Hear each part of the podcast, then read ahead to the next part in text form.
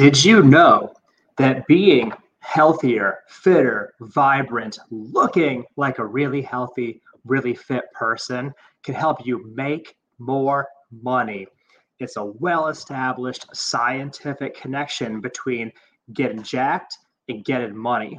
And in this episode of the podcast, we'll do an initial exploration of the connection between being in really good shape and making hella money. Tune in and take notes.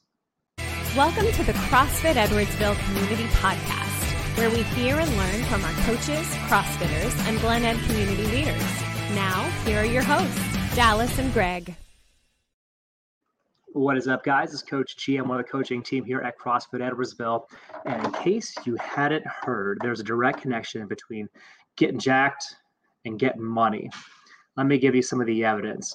There's actually a really fascinating study that was um, that conducted involving over 500 hiring professionals.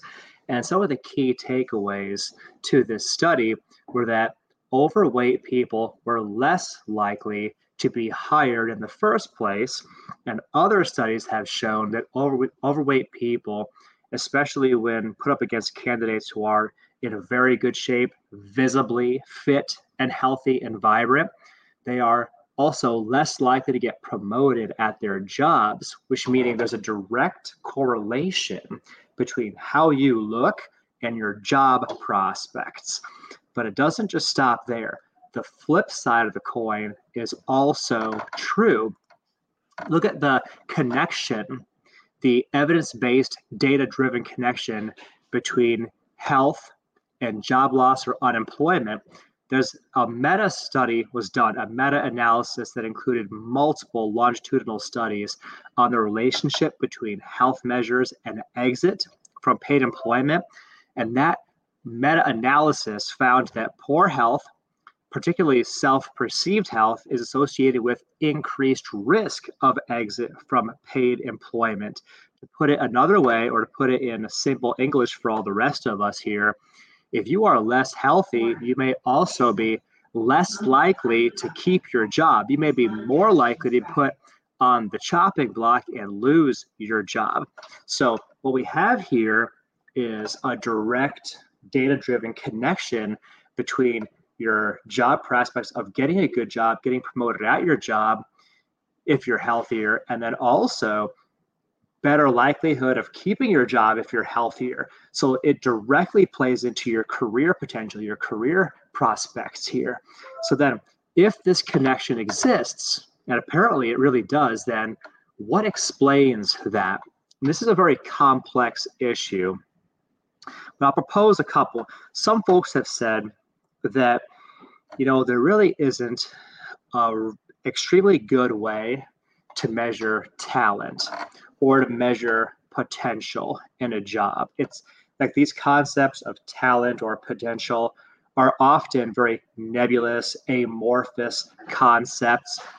They're extremely difficult to measure. So if you don't know somebody and all you have is a person sitting in front of you and you're trying to gauge their potential, their ability, their talent, to step into a role that you have available as a hiring manager, it's just very difficult to try and extract out from a conversation or a piece of paper resume what a person's true abilities are. But what you can say with confidence, you can look at their body and you can tell this person works out. I can tell it is obvious, or this person's health is on the rocks. This person is in shit shape we can tell it is obvious. That is a reality right in front of you that everybody can see and appreciate. And that means it matters in the hiring process the promotions process etc now you might even contend a part of what plays in with this is that maybe people pick employment candidates using the same criteria that they use to pick sexual partners. Like if this person is more sexually attractive, that's a plus, more likely to hire. Or, you know, if they're charismatic and likable as a person, maybe that goes along with being healthy and vibrant as well. Maybe that's a factor of this as well, et cetera, et cetera, et cetera. So maybe that has some role in this as well. But you know, I tend to think of it as a very complex issue where, you know, you have this relationship between your physical fitness.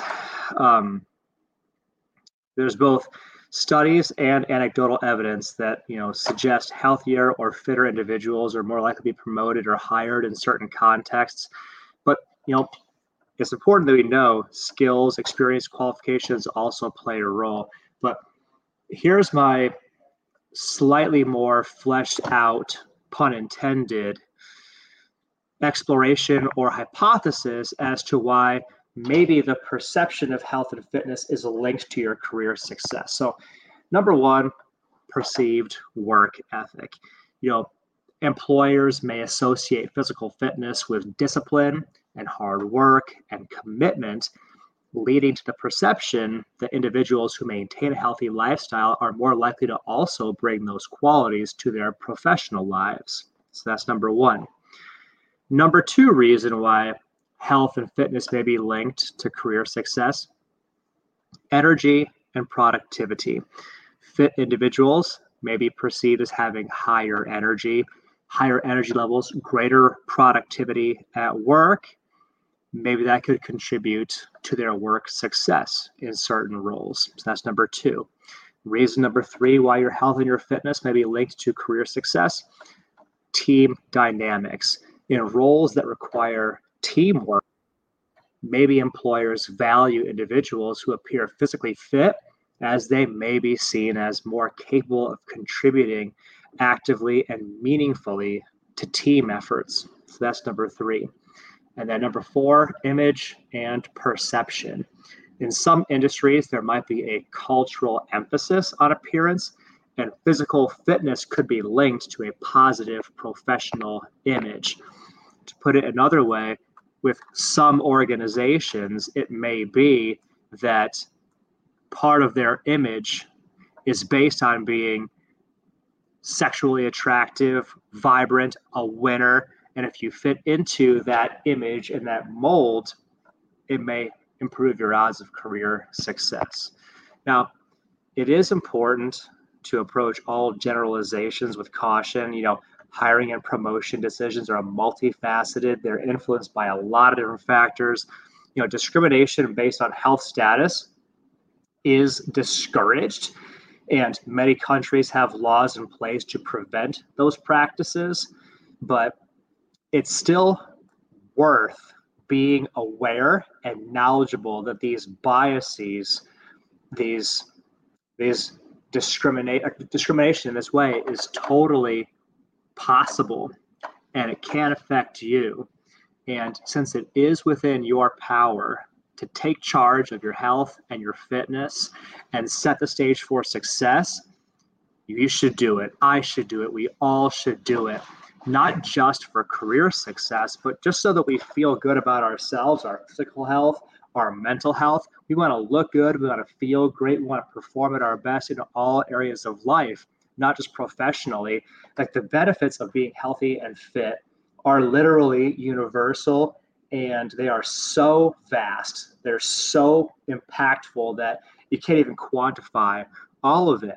But yes, if you want to increase your odds of getting money, then maybe you should get to the gym and get jacked. And we hope that you do. If you need a little bit of help with that journey, by the way, you can look us up online Google CrossFit Edwardsville. Check us out on all of the socials. And then when you're ready, go to CrossFitEdwardsville.com, book a no sweat conversation, talk to one of our coaches about what your health and fitness journey, what does your journey of getting jacked and getting money look like? Tune in for, to our next episode to learn more about this. But for now, thank you for the gift of your time and your attention. And we'll see you guys in the next episode.